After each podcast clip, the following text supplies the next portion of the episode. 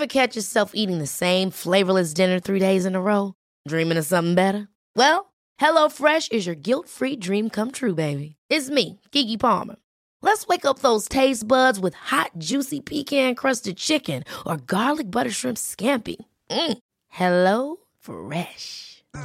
Stop dreaming of all the delicious possibilities and dig in at HelloFresh.com. Let's get this dinner party started.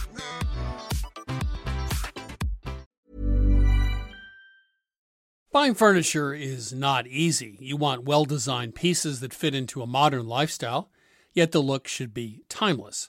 And you want a custom experience creating furniture designed specifically for your space.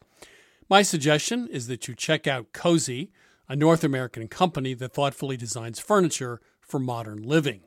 Their high quality products are delivered quickly and are easy to assemble. Cozey also offers a great range of coffee tables, washable rugs, wall shelving, and credenzas. Their outdoor collection features high quality modular sofas and sectionals made for outdoor living. You can visit their store in Toronto. Cozey now has expanded from an online market to their first in person space, or go directly to their website at cozey.com. That's C O Z E Y.com. Transform your living space today with Cozey. Visit cozey.com to start customizing your furniture today. You know, I grew up with Vermont farmers who made do with tools they had on hand a hammer, pliers, uh, and baling twine, of course, for most jobs. When I became a cook, however, I found that having just the right knife or maybe the perfect carbon steel skillet made all the difference. And the right tool also added pleasure to my cooking. I truly enjoyed my time prepping as well as cooking food. And that also goes for a car. The all new Lexus GX has an exceptional capability that will have you seeing possibilities you never knew existed. Its advanced technology and luxurious interior mean that wherever you go, you'll never go without. And that includes available dynamic sky panorama glass roof, available front row massaging seats, available 33 inch all terrain tires, and available multi terrain select. Live up to the all new Lexus GX, luxury beyond limits. Experience amazing at your Lexus dealer. You know, I like classic clothing that never goes out of style, and that's why I suggest you check out Quince, an online clothing store that focuses on timeless essentials at great prices. I recently bought a Mongolian cashmere sweater for under $100. It's a great sweater and a great deal. Now that warm weather is upon us, Quince has all the seasonal must haves like 100% European linen shirts from 30 bucks, performance polos, and versatile flow knit activewear. The best part, all Quince items are priced 50 to 80% less than similar brands by partnering directly with top factories. And Quince only works with factories that use safe, ethical, and responsible manufacturing practices along with premium fabrics and finishes. Upgrade your wardrobe. Go to quince.com slash milkstreet for free shipping on your order and 365 day returns. That's Q-U-I-N-C-E dot com slash milkstreet to get free shipping and 365 day returns. Quince.com slash milkstreet. This is Milk Street Radio from PRX. I'm your host, Christopher Kimball. In 2015, Chef Makini Howell took a sabbatical from her vegan food empire to cook for Stevie Wonder on tour. Today, we discuss her unique take on vegan cooking and what she learned during her year on the road. Oh, I learned how to cook. I learned how to be a really good cook. I was a chef when I left here and I was a little bit fancy. But after I left that chore, I could teach you how to be vegan for the rest of your life if that's what you wanted. Having all of the good things of life. Also, coming up, Adam Gopnik and I discuss food and literature, and we learn Croatia's secret to perfect cabbage rolls. But first, it's my interview with historian and writer Nadia Bernstein. Nadia, welcome to Milk Street. Thank you so much for having me, Chris. We're talking about one of my favorite topics, which uh, is the food industry in America, going back to the beginning of synthetic flavors in the 19th century. So let's get into the weird history. Um, sure. Castoreum. I don't know if I pronounced that properly, uh-huh. but I read that. I always fell off my chair. So this comes from a beaver And beavers were hunted, I thought because of beaver hats, but I guess for this, what is castoreum and where does it come from and how is it used? Okay, so let me tell you about how I found out about this ingredient. When I first started writing about and talking about the history of, of artificial flavors, I'd sometimes get this weird question from somebody in the audience. Somebody would raise their hand and say, Is fake vanilla actually beaver butt? and I was, and the first time I heard it, I was a little bit taken aback. I was like, uh, no. um, but I looked into it a bit, and the thing that's being called beaver butt is an ingredient called castoreum that isn't actually derived from the beaver anal gland, but from a gland next to the anal gland. So, you know, near butt, but not quite butt. um, and it's an, a, important distinction we might yes, want to point a out. very important distinction. Yeah. And beavers use it to uh, to mark their territory and for other beaverish things. Um, but it has long been an important ingredient in perfumery. Um, as other animal musks have been. And there's a lot of overlap between perfumery and flavors. So, historically, it's a very expensive ingredient.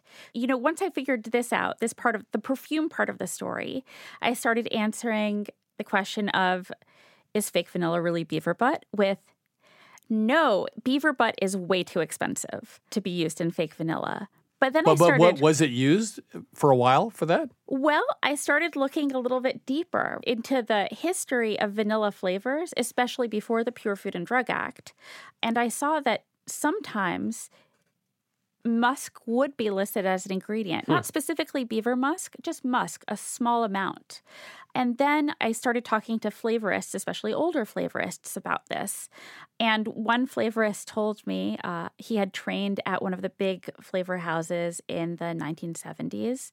Flavorists, by the way, are the craftspeople really who who build the artificial flavors or the natural flavors, uh, the flavor additives in foods and beverages. He was a novice and the flavorist who he was training under made him prepare castoreum extract as part of one of the routine tasks of learning how to do it. so he got kind of this tray of um, beaver glandular sacs, and he had to turn them into an extract. But this when is, it was this is used, what they do to the new guy, right? Yeah, on your totally. first day, here's here's some uh, beaver sacs. We want you to extract the the compound. Well, his super, his uh, his the the master flavorist who was training him said, "I had you do that to see if you had the heart of a flavorist." So when it was used in flavors, which was rarely, it was used in really small quantities, just kind of to add a sort of nuance, maybe to the very best vanilla flavorings. They add um, a certain je ne sais quoi. Yeah. Yes, I think. Also, probably. I think in ra- it was also used sometimes in raspberry flavorings. Hmm. Um, but what I found was that in the 80s, it's it almost stopped being used entirely. In fact, I couldn't find anybody who had any memory of ever using it who worked in the industry for the reason that in the 80s, a bunch of the big food and uh, beverage companies started striving to make their products kosher. And that beaver um, butt is not and kosher. Beaver, beaver butt is many things, but it is not kosher.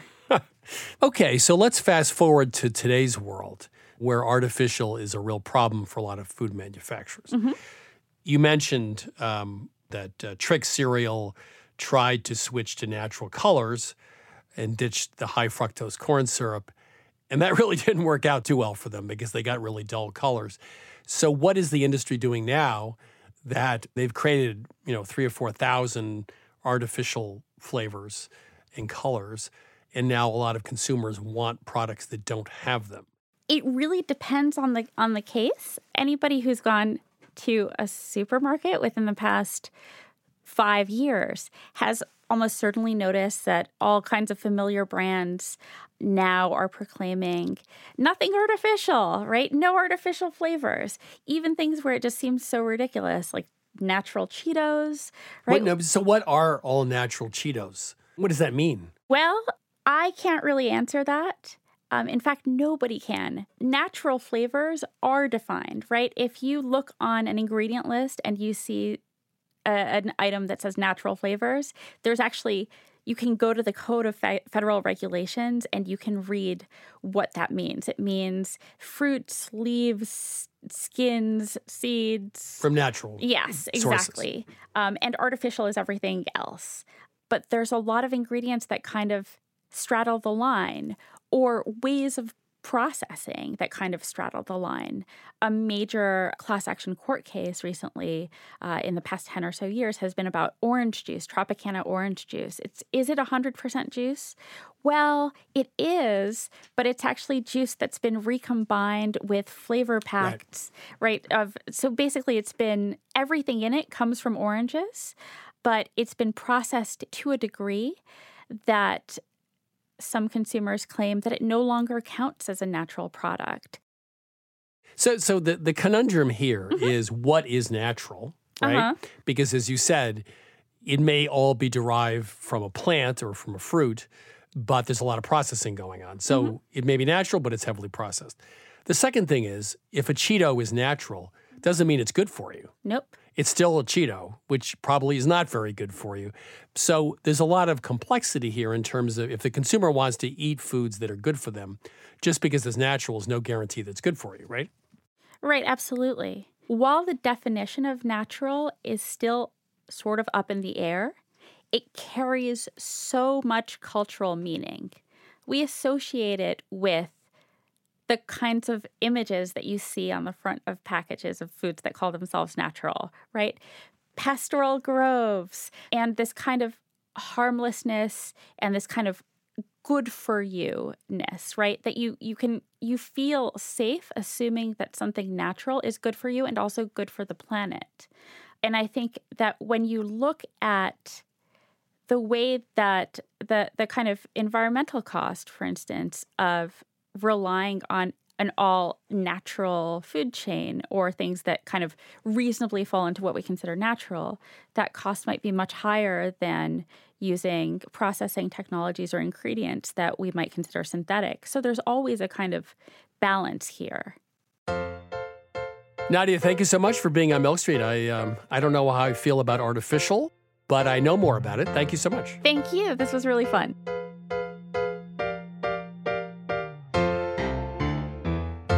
Was Nadia Bernstein. She's currently working on a book based on her dissertation, recounting the history of flavor science and the flavor industry. Right now, my co host Sarah Moulton and I will be taking a few of your culinary questions. Sarah is, of course, the author of Home Cooking 101, also star of Sarah's Weeknight Meals on public television. Sarah, before we open the phone lines, here's my question. You're a French cook or trained French. All the mother sauces you learned, right, in cooking school and in restaurants. Do you use any of those anymore or, or any adaptation of those? Well, I absolutely make béarnaise all the time. That's a you know uh, a takeoff on hollandaise. That's not a mother sauce, but it's a variation of a mother. And I also make mayonnaise. I like those two very much. I guess that's about it. I make marinara, but that's not the mother sauce. That's Italian. I think I knew the answer to that, but now it's time to take some calls. Welcome to Milk Street. Who's calling? Hi, this is Samantha from Sacramento. How are you? Good. How are you doing? I'm doing great. How can we help you? Okay, well, I love the taste of sourdough, and a neighbor gave me a sourdough starter that's over 30 years old. It makes good pancakes. It's just not that funky. I'm pretty disappointed. I'm wondering if there's a safe way to make a sourdough starter funkier. The first thing, which you're not going to want to hear, is maybe you shouldn't use that sourdough starter. All sourdough starters are different, right? So they all have different flavors. So you just happen to have one that maybe is not funky enough for you. So you could start all over again. There are a few things we've learned, though, which does make uh, sourdough funkier. Different flours, like whole grains flours, like whole wheat or rye, will give you more flavor because of the complex carbohydrates in them. If you don't feed your sourdough as often, it makes it a little more acidic and a little funkier. Okay. It's like, you know, you have a dog that needs to lose weight. You have to just not feed them as much.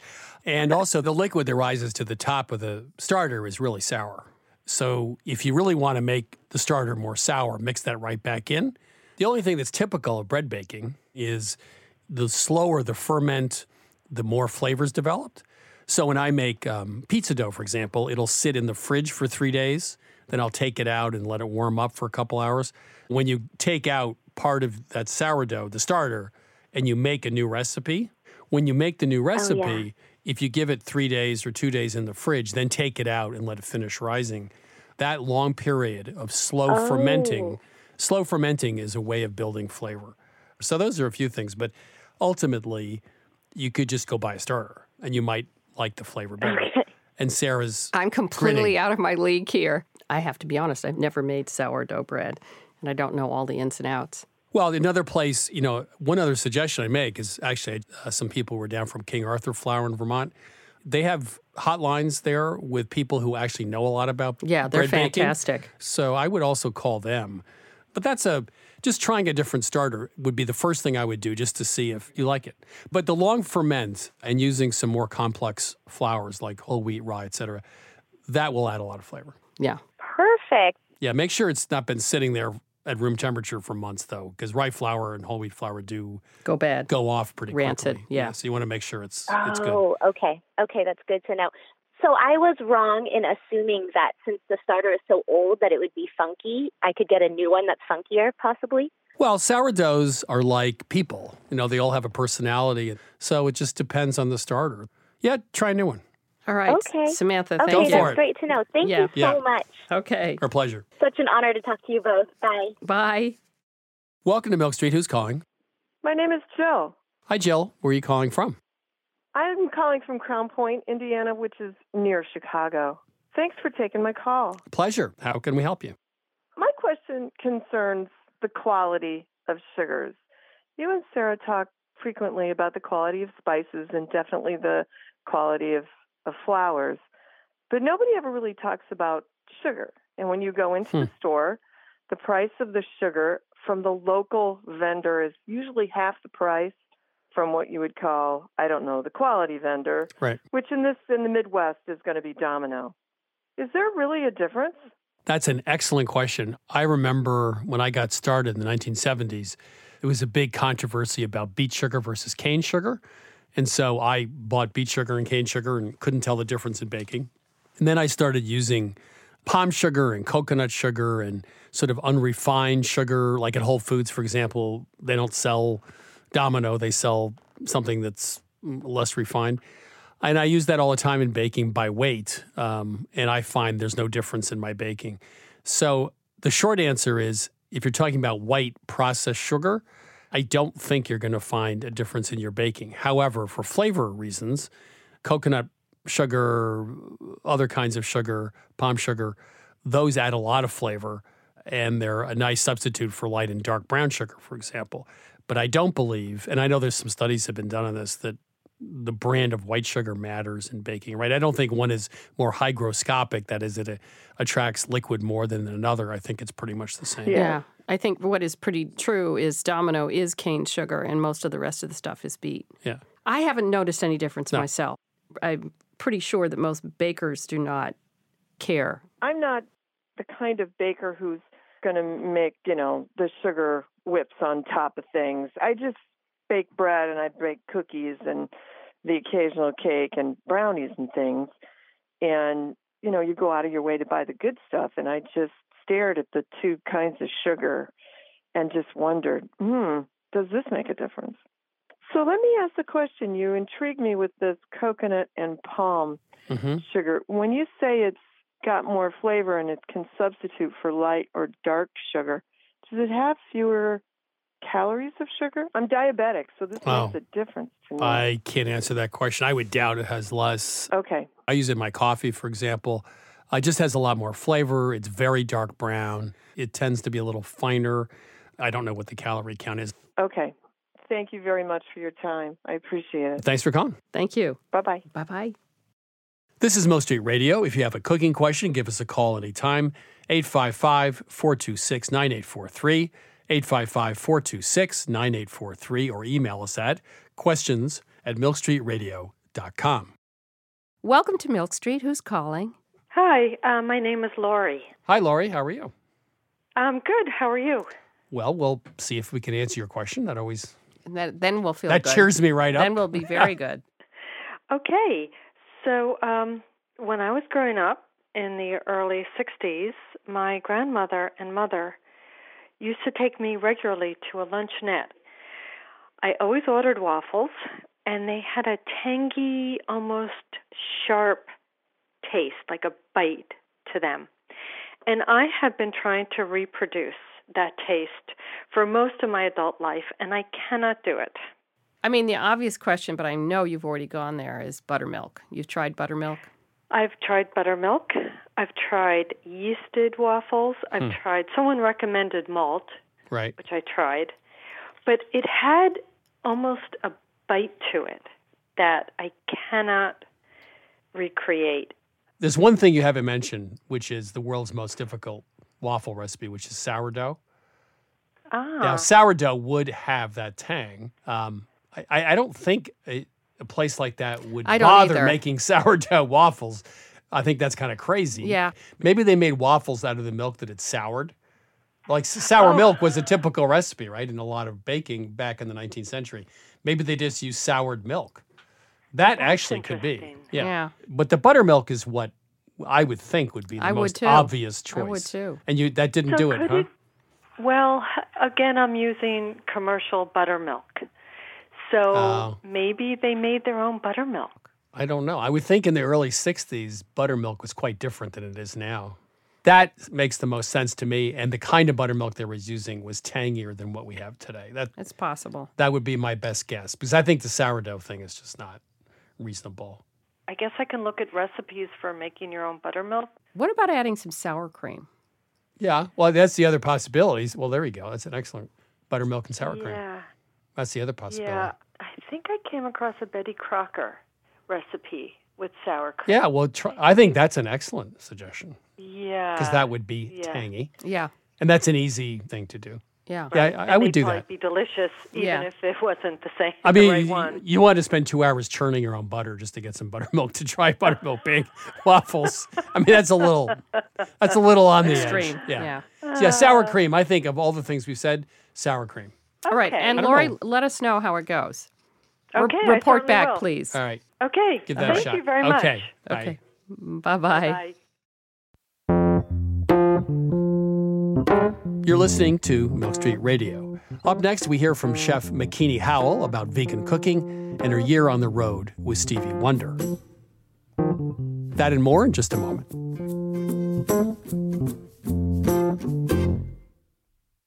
I'm Christopher Kimball, and now here's a word from our friends at Allagash Brewing Company, who love food as much as we do here at Milk Street. Hi, this is Jason Perkins. I'm the brewmaster at Allagash, and I've been making Allagash White in Portland, Maine since 1999. So, a white beer is a very old style of beer. Traditionally, it was brewed with spices of some type, typically coriander and orange peel. And I think one of the things that makes Allagash White distinctive and different is the rare combination of complexity and drinkability. And it's sometimes remarkable to stop and realize that I never get tired of it. You know, I'll open a can or I'll pour a glass and the first sip, and I'm like, man, this beer is good. there are a lot of different ways that folks can enjoy an Allagash White, and here are some of the examples of what folks here at the brewery like to do. My favorite thing to pair with an Allagash white is simple, beautiful seared scallops over a bed of fresh greens with blood orange and shaved fennel. My favorite would probably have to be like an Italian or a hoagie, capicola, pickled vegetables, crusty bread. It's got that nice lemony, zesty character that just gets you ready for the next bite. The ultimate pairing for me is this dish called bosam, which is this like big pork shoulder with like salt and brown sugar. We also call it candy pork in my house, and a little like scallion ginger sauce. It's like lettuce, rice, pork, sip of white, lettuce, rice, pork, sip of white, and it's just perfection. My other top choice was like a hot dog. Like just have a hot dog and have an Allagash white. You don't need to dress it up. There's something about mussels with beer, especially the white, that is just so good. I feel like it goes really well with different soft cheeses that aren't too dominant, but then also with like spicy Indian food. So I think it's just really versatile. I could imagine like something like um like lemon meringue pie. That would be really nice. Pairing Allagash White with carrot cake is a thing of beauty. This maybe it sounds really boring, but pepperoni pizza. I feel like after a long week, having like a nice warm pepperoni pizza and a cold Allagash White is just like you made it. Like you did your week. You deserve this pizza. You deserve this beer. It's perfect in summer. It's perfect in winter. I haven't really found a flavor that I don't think works really well with Allagash White. Yeah, so not only do I drink it while I cook, I often cook with it. So if I'm creating some kind of stew, I'll add a little bit of Allagash White to it. A lot of people use Allagash White in like a fried fish batter. Anywhere where you can add like a spritz of lemon or a spritz of lime, that could be the beer. We are very food minded here at Allagash, obviously. and I think because of that, Allagash White is kind of subtle in a way that not all beers are. And I think that makes it very food friendly. I think it tends to unlock qualities in the food that you otherwise wouldn't necessarily notice. Like it's not too hoppy or it's not too sweet, so it sits right in the middle and sort of brings the flavors of the dish to life. If you ask anyone here at Allagash, we're pretty much all stands for this beer. We love it so much because every time you have it, you pick up something new. Every time you come back to it, you're reminded, like, oh, wow, yeah, that's really good. This is Jason Perkins again. Just want to say thanks to everyone at Allagash for sharing. You can try Allagash White at home too. Head to allagash.com slash locator to find Allagash White near you. For 21 plus only, please drink responsibly. Allagash Brewing Company, Portland, Maine. This is Milk Street Radio. I'm your host, Christopher Kimball. Right now, it's my interview with Makini Howell. She was raised in a vegan family that's been in the vegan food business since the 1970s. Her Seattle based restaurants and shops include Plum Bistro, also Sugar Plum. In 2015, she was Stevie Wonder's chef for his Songs in the Key of Life tour. Makini, welcome to uh, Milk Street. Thank you for having me. So, as a former uh, menswear designer, you obviously think about color. And I love this quote about food. You said, There's a lot of color in food, but you have to look for it. So, is part of making this food appear delicious and inviting the color and how you present it? Well, I have a theory on food, like music or anything else that you put yourself into doing. I think that mediums like food are a representation of the individual. And if you look for the brightness and the deliciousness of life, you can find that in plants and you can then replicate that on the plate. So, you know, there's a potato or there's a yam and there's a sweet potato and there's a purple sweet potato and there's, I mean, there's so much variety that you just have to look for it and represent it well. And I believe that you should do that in anything you do. I was a designer like that. I think that music is like that. I think that when you know, when people are truly popular in music, their music represents who they truly are. And I think when you create food that touches people's soul, it really represents who you truly are and what you feel about it, whether it's bright or exciting or craveable or addictive or those are all facets of the individual that is making the thing i think. So here you are with restaurants and food trucks and uh, you're in the process of opening uh, a dessert place uh, and all of a sudden stevie wonder comes to you and says hey join me on tour was that a tough decision or that was a snap decision? By the time he came in, I had already built quite a good foundation for the business. So it wasn't as trepidatious as just trying to open a store and then right. leaving. Although it's still, you know, it, the decision did ha- I did have to weigh it, and I only had about three days, but I, I do think that the reward was worth it. You know, you you you just don't know. You have to, you got to try. And you got to try knowing that you're willing to risk it messing up. Right. But I, I felt like I should try. And I'm so glad that I did. So about 10 years ago, I actually catered a Grateful Dead concert. This obviously after Jerry died. And uh, I have to say the experience, although the band was lovely, uh, was very different than I thought. It's it's not that glamorous being behind the scenes on tour. Uh, did you find the same thing when you were catering for Stevie Wonder? That was not my experience. My experience was amazing. First of all, I was his personal chef, so I was on a very small team. I was on a team with him and four other men. I was on an all male team. Hmm. I was the, the next youngest person was like 17 years older than me. So they were a different they were a different generation and they I mean, you know, Stevie Wonder sang at Martin Luther King. He sang on the March on Washington. He Right. sang the Happy Birthday song. He sang so he came from a different generation of people. Right. And so back to what I was saying about when you create music, how it comes from inside of you. Every word that he sings on every song that you've ever heard is truly him. Everything that you hear about his love for humanity and how we should be as humans, that's truly him and that's truly how he treats everyone. So it was an eye-opening experience in that I got to see America through the eyes of a black American that loves this country, that has fought for this country in so many ways for so many years. And so when you travel with someone like that, that means so much to so many people, it, it erases color, it erases gender, and you see you see what we actually all hope is there. Hmm. Uh, let's talk about you. Uh, you write or talk about uh, we were Rastafarian, we were vegan, we were homeschooled. So you started out life early, deeply embedded in the vegan philosophy, right? Yes. And is that something that you ever wavered from, or that's just been part of your life so long that that's just a central tenet of how you view food and cooking and living? It's been a part of my life so long that it is a central tenet. Um, you know, it's when you're a kid and you're like, when I get grown, I'm gonna do what I want to do. My mom can't tell me what to do. But then when you get grown, you're like, oh well, actually, she had a better idea.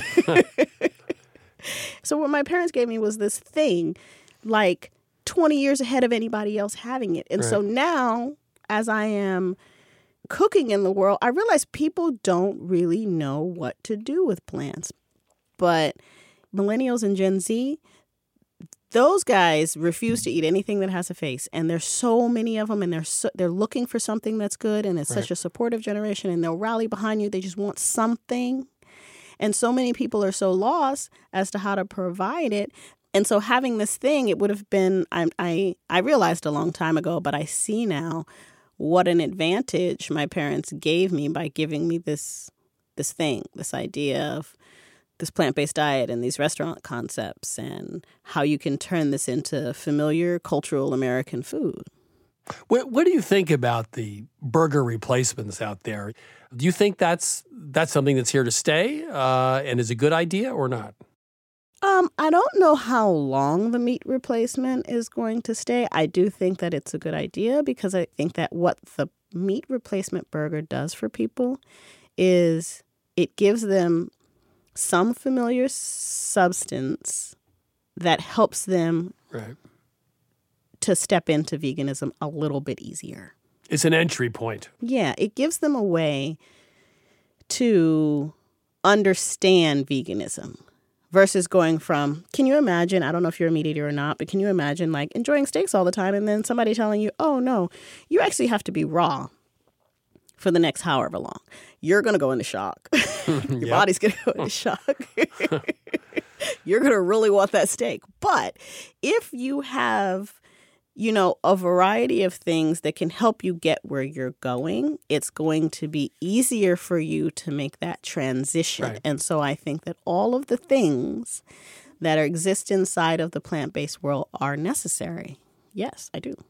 Now, you said, I think, that Stevie Wonder had been a vegan for just a couple of years before you started cooking for him. Did you? What did you learn about your art cooking for him? Did you? Oh, I learned how to cook. I learned how to be a really good cook. I was a chef when I left here and I Uh-huh. was a little bit fancy. You know, I thought I knew what I was doing. I learned how to Huh. care for someone and you learn how to cook when you are on a tour like that, especially when you're an individual's personal chef. So I had to cook breakfast, lunch, dinner, snacks. I had to do beverages and teas. After I left that tour, I could teach you how to be vegan for the rest of your life if that's what you wanted. Having all of the good things of life, like, you know, French toast for breakfast or scrambles for breakfast or you know, I did all different types of tofus and seitans and grains and legumes for dinner. And when you have to cook for somebody every day, you really understand how to create variety and a satisfying meal every day. It's like having, you know, I guess I guess I don't have one yet, but I would assume it's like when you have a family and you cook every day. You know, it's fuel. And so it has to taste good and it has to feel good and it has to hit the spot and it has to, you know, it has to be all of those things. A, a few recipes you mentioned baconish vinaigrette. What does baconish vinaigrette mean? It's a smoked tofu bacon. Um, so we take a tofu and we smoke it and we call it a a bacon, and then I make a a, a dressing with uh, vinegar, stone ground mustard, Mm. some fresh herbs. So it's like a smoky vinaigrette. You also mentioned hillside quickie sandwiches that your mother created. What are those? Tofu sandwiches. So my mom created the first tofu sandwich in the natural food market here in the Northwest. Um, when we were little, we she homeschooled us and we worked in our family business. And it was we had to deliver sandwiches. we were the earthy crunchy vegans. Let's assume you're talking to someone who's not a vegan or vegetarian, but is thinking about going in that direction. Do you have a couple things you could say to people about how you would put together a plant based dinner fairly quickly? Well, you know, I think I think that we overthink veganism. I think that all of the things that make regular food good also make plant-based food good. So you have to make sure that you have enough salt, fat, acid, heat. Right. Um, you have to make sure that you know it's juicy enough, it's saucy enough, and if you know how to cook, stop thinking about it as like, oh my god, I have to cook vegan food. Just start thinking about what are the elements that you could replace. Say, for instance, something as basic as spaghetti and meatballs. If you already make a killer sauce, you know, all you have to do is replace the meatballs with plant meat, replace the cheese with a plant cheese, and boom, you got a vegan dish. So don't overthink it and don't try to make it too fancy or something that you wouldn't eat. Like, I had this um celery root hash. And I was like, that tastes terrible. Do you eat celery root in your regular life? So why would you give that to me as a vegan? okay. Like, don't give the vegan something that you would not eat in your real life.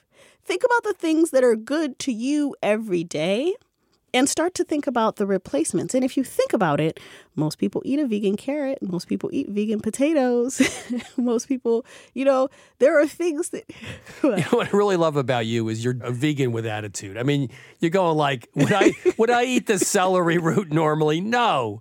Since- Who would? Would you? no, it's not. No, that, that that and turnips are not high on my list of favorite things. No, they're not high on anybody's list. They don't taste good. Not to beat down the lowly celery root.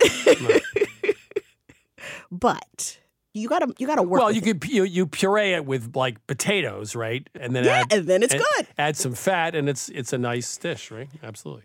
yeah, you got to get rid of that bitter taste, but don't just give a person a bowl of celery root hash. I like that. That's that. not good. Good for you.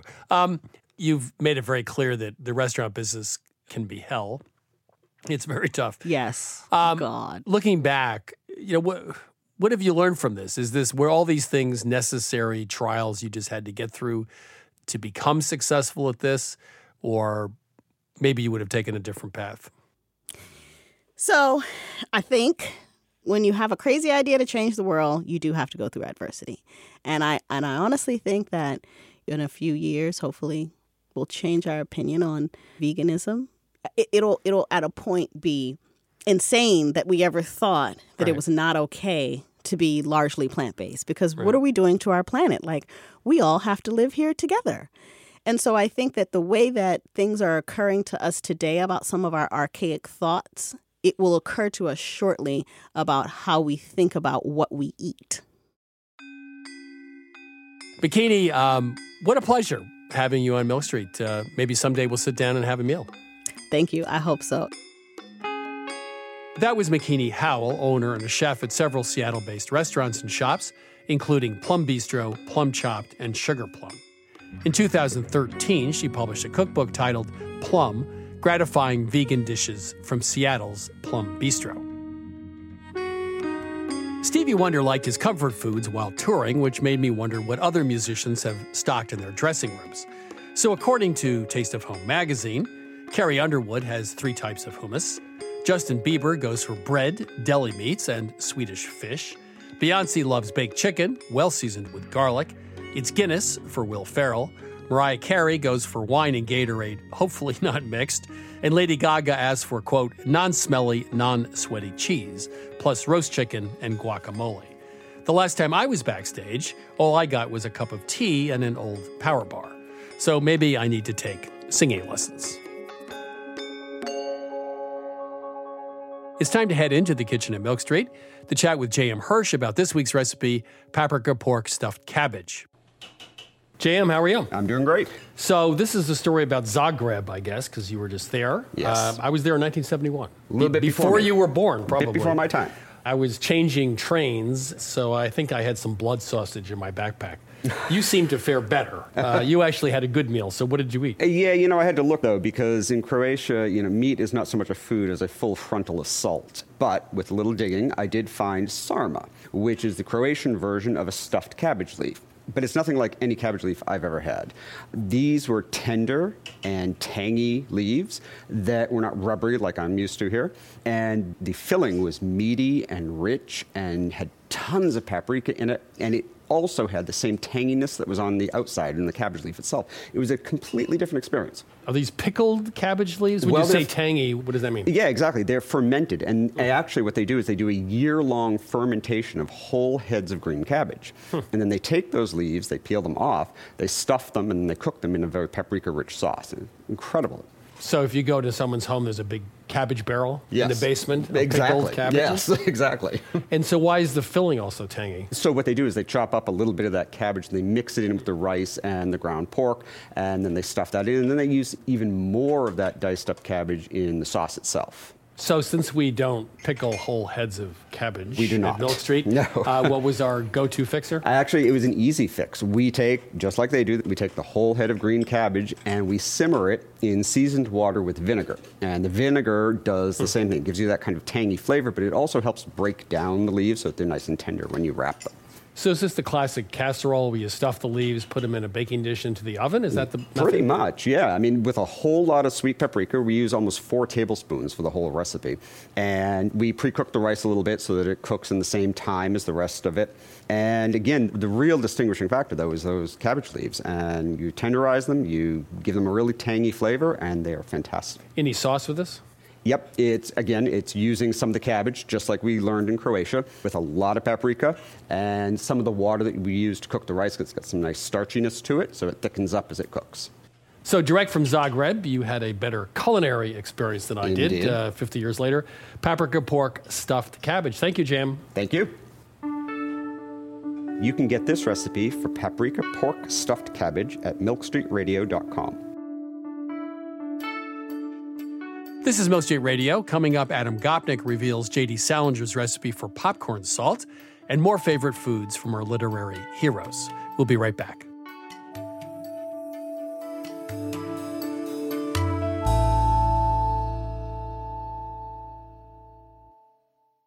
You know, I grew up with Vermont farmers who made do with tools they had on hand a hammer, pliers, uh, and baling twine, of course, for most jobs. When I became a cook, however, I found that having just the right knife or maybe the perfect carbon steel skillet made all the difference. And the right tool also added pleasure to my cooking. I truly enjoyed my time prepping as well as cooking food. And that also goes for a car. The all new Lexus GX has an exceptional capability that will have you seeing possibilities you never knew existed. Its advanced technology and luxurious interior mean that wherever you go, you'll never go without. And that includes available dynamic sky panorama glass roof, available front row massaging seats, available 33 inch all terrain tires, and available multi terrain select. Live up to the all new Lexus GX, luxury beyond limits. Experience amazing at your Lexus dealer.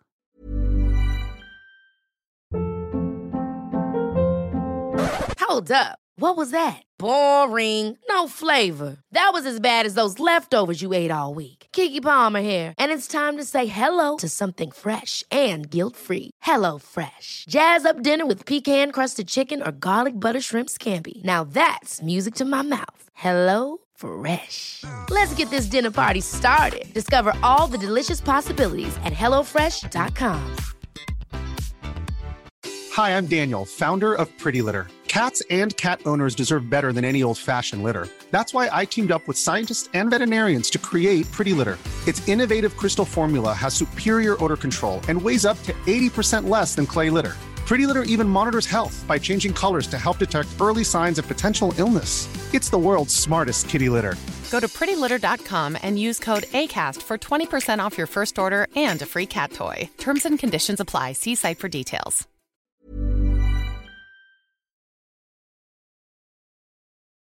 I'm Christopher Kimball, and you're listening to Milk Street Radio. Up next, Sara Moulton and I will be answering a few more of your cooking questions. Welcome to Milk Street. Who's calling? Hi, uh, my name is Kevin Gray. And where are you calling from, Kevin? I'm calling from LaGrange, Kentucky. How can we help you today? Well, I have a question that involves something which would seem rather simple, which is hot water.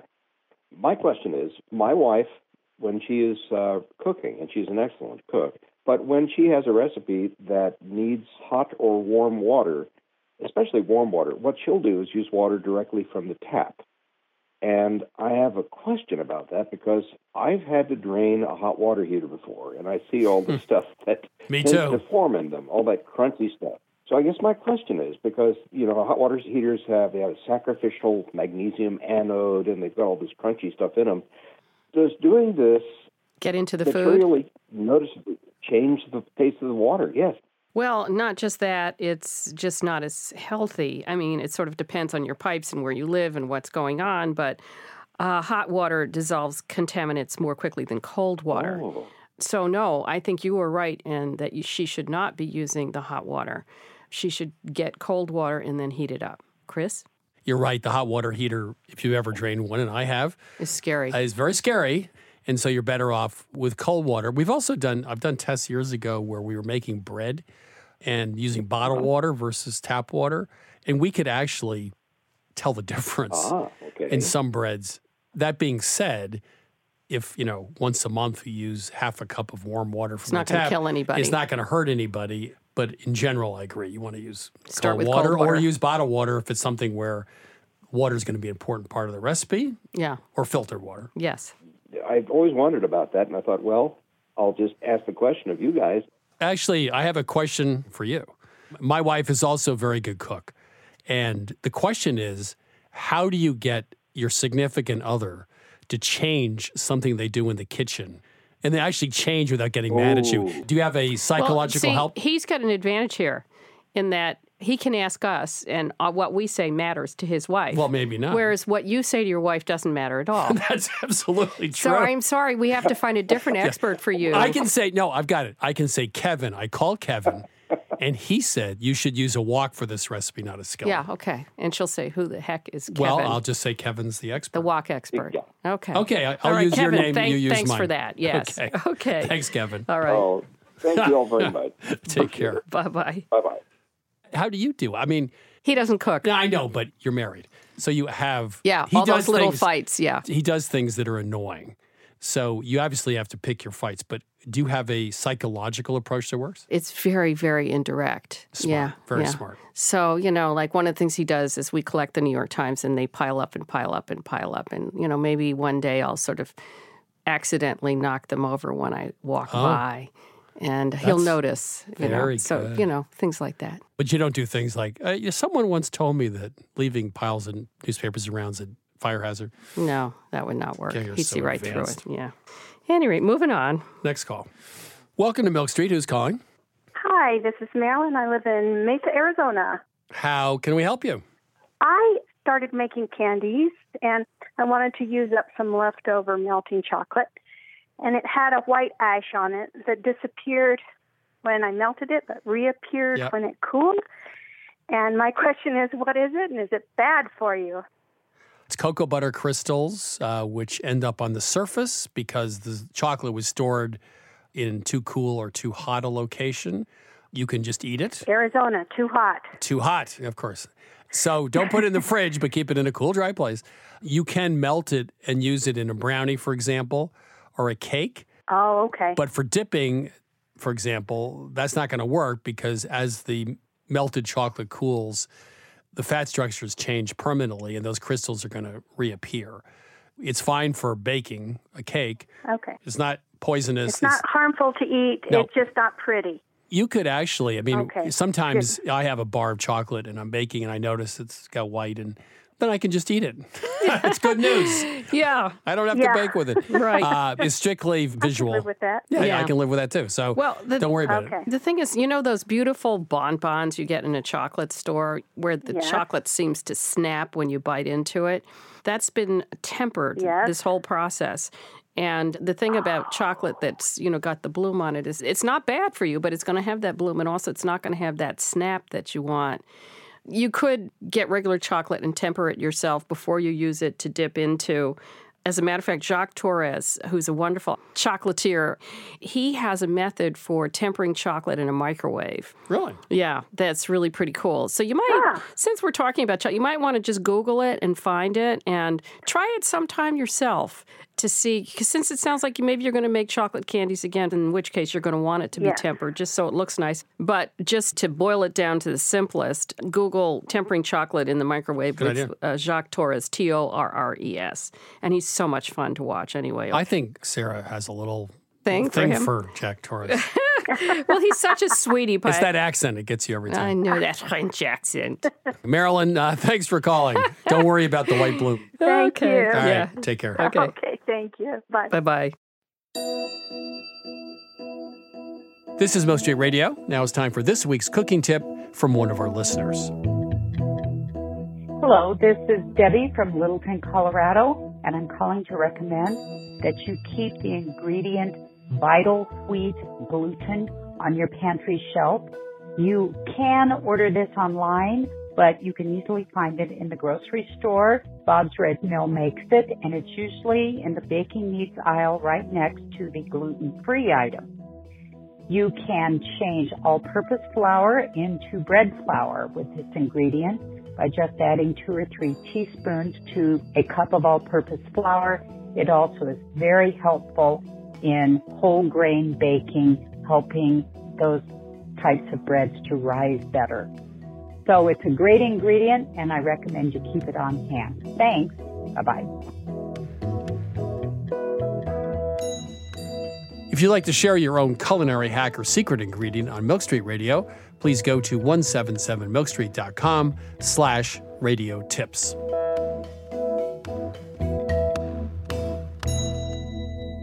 Next up, let's find out what Adam Gopnik is thinking about this week. Adam Gopnik, uh, how are you? I am very well, Christopher. How are you? I'm good. Uh, I'm always alert for uh, a new way of looking at the world after I speak with you. Well, let me try and take you down a previously untrodden path. this all began for me when I discovered J.D. Salinger's favorite recipe for popcorn salt. Now, you know J.D. Salinger, of course. We all course, know J.D. yes. Salinger, the author of Catcher in the Rye and the Glass Family Stories and countless other classics, who famously locked himself away almost as a hermit in New Hampshire for the last 40 years of his life, forbidding any uh, fans and, in fact, stopping publishing entirely because he was so fed up with the world. But his son, Matthew, organized a little show of Salinger artifacts at the New York Public Library. And I, a huge Salinger fan, wandered in to see what was there. And of the many things that were there, letters to S.J. Perelman, the original draft of Catcher in the Rye, the thing that caught my eye, given my preoccupations, was his recipe for popcorn salt. And it was pinned up there, typed out. And so, being the man I am, I came home and decided that the next time we had popcorn with a movie, we would try J.D. Salinger's popcorn salt. Would you like to know Christopher, what is in J.D. Salinger's popcorn salt? A- anything fermented in it, or is it free of that? No, what was so beautiful about it is it was so kind of pure and homey and available. It has garlic salt. It has a little bit of curry powder. It has marjoram. It has dill. Oh, and a little paprika. Paprika, curry, dill, uh, Huh. marjoram, and garlic powder. Um, so I pulled all these things together, being such a Salinger fan, and I sprinkled it on our popcorn, and we sat down to watch a football game. And do you know what? J.D. Salinger's popcorn salt has the same wonderful qualities as J.D. Salinger's prose. It's surprising, it's scintillating, it has an undercurrent of wit, and it's profoundly pleasing. I've never had better popcorn salt. Really? This made me think about the whole wider area of what we might call taste by association, uh, meaning food and drink we enjoy in large part because it reminds us of something we've read and admired somewhere along the way. I'm sure you've had experiences like that or favorite recipes that are strongly associated with particular reading. Yeah. Oysters with Dickens, of course, right? Pickwick Papers. Yeah. That would be Totally. one right there. One of my favorites, I realized as I scoured these things, is James Bond's breakfast. Do you remember James Bond's breakfast? Yes, I do. Soft boiled egg, Scottish marmalade, and black coffee. Exactly right. I'm so impressed, Chris. Chemex coffee, which back Yes. in the 1950s was very prestigious. And I remember as a kid, a 10 or 11 year old, reading those novels for the first time. That was by far the most vivid image that the novels gave. I was too young to really care about the Bond girls, but I remember James Bond's breakfast. I was thinking about some other ones that have affected my life. Now, Proust's Madeleine is probably the most famous single thing eaten in the history of literature. But more memorable still are the meals that his characters, the Swann and Odette, eat at the restaurant La Perouse, which is still in business in Paris. And Hmm. I have gone back to La Perouse exactly in order just to try and be a page out of Proust for a night. Another one that appeals to me is I don't know if you recall this at all the seed cakes that the hobbits eat. Oh, yes. Throughout the Lord of the Yep. Rings. There's lots of feasting in Lord of the Rings, but the only thing that really resonated for me was this idea of these appealing little seed cakes that you would sort of eat for elevenses on your way someplace else. And I never actually got a seed cake until I was spending a day reporting at that wonderful restaurant, St. John, in London, run by Fergus Mhm. Henderson. And he stopped at 11 to have seed cakes. And Hmm. they were every bit as good as I thought they might possibly be. And what struck me that all of these things have in common, the things that we actually remember in literature, tend not to be the ones that are the most uh, obviously celebrated, not the ones that are punctuated to be great, like Babette's Feast, for instance, in Isak Dinesen. No, the ones um, that we really remember are all popcorn salt. They're all things that we eat in passing, not things that we focus on. The whole image of this gifted, hermetic, super gifted, super hermetic writer sitting down to watch Hitchcock movies, because that's what he loved best of all, and simply composing this popcorn salt for his family reassured me of the deep underlying humanity of J.D. Salinger's imagination. You, you're really saying it's almost the throwaway foods in these novels that tell you more about the character than, let's say, Babette's Feast, where it's at the center.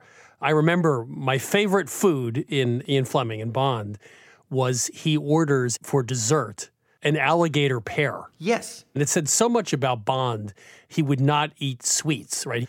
But he had alligator pear for dessert. And that little detail told you more about Bond than the shaken, not stirred.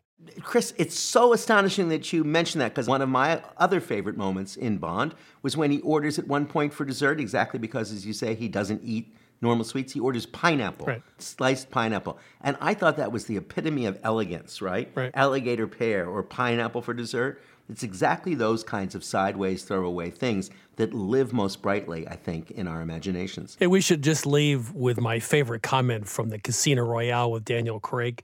He orders a martini, and the bartender says, shaken or stirred. And he says, Do I look like I care? yes. that was a great update. They were trying to relaunch the Bond character Right. as a rougher, cruder, Right. more relatable, to use that horrible word, character. And that's the way they came up, renouncing his previous drink. I'll still have Bond's breakfast before I'll have Bond's martini. I totally agree. Adam Gopnik, thank you so much. Pleasure to talk. That was Adam Gopnik, staff writer for The New Yorker. That's it for this week's show. If you tuned in too late or want to binge listen every single episode, please download Milk Street Radio on Apple Podcasts, Spotify, or wherever you find your podcasts. To learn more about Milk Street, please go to 177milkstreet.com. There you can find all of our recipes, browse our online store, or order our latest cookbook, The New Rules Recipes That Will Change the Way You Cook. You can also find us on Facebook at Christopher Kimball's Milk Street, on Instagram and Twitter at 177 Milk Street. We'll be back next week with more food stories, and thanks as always for listening.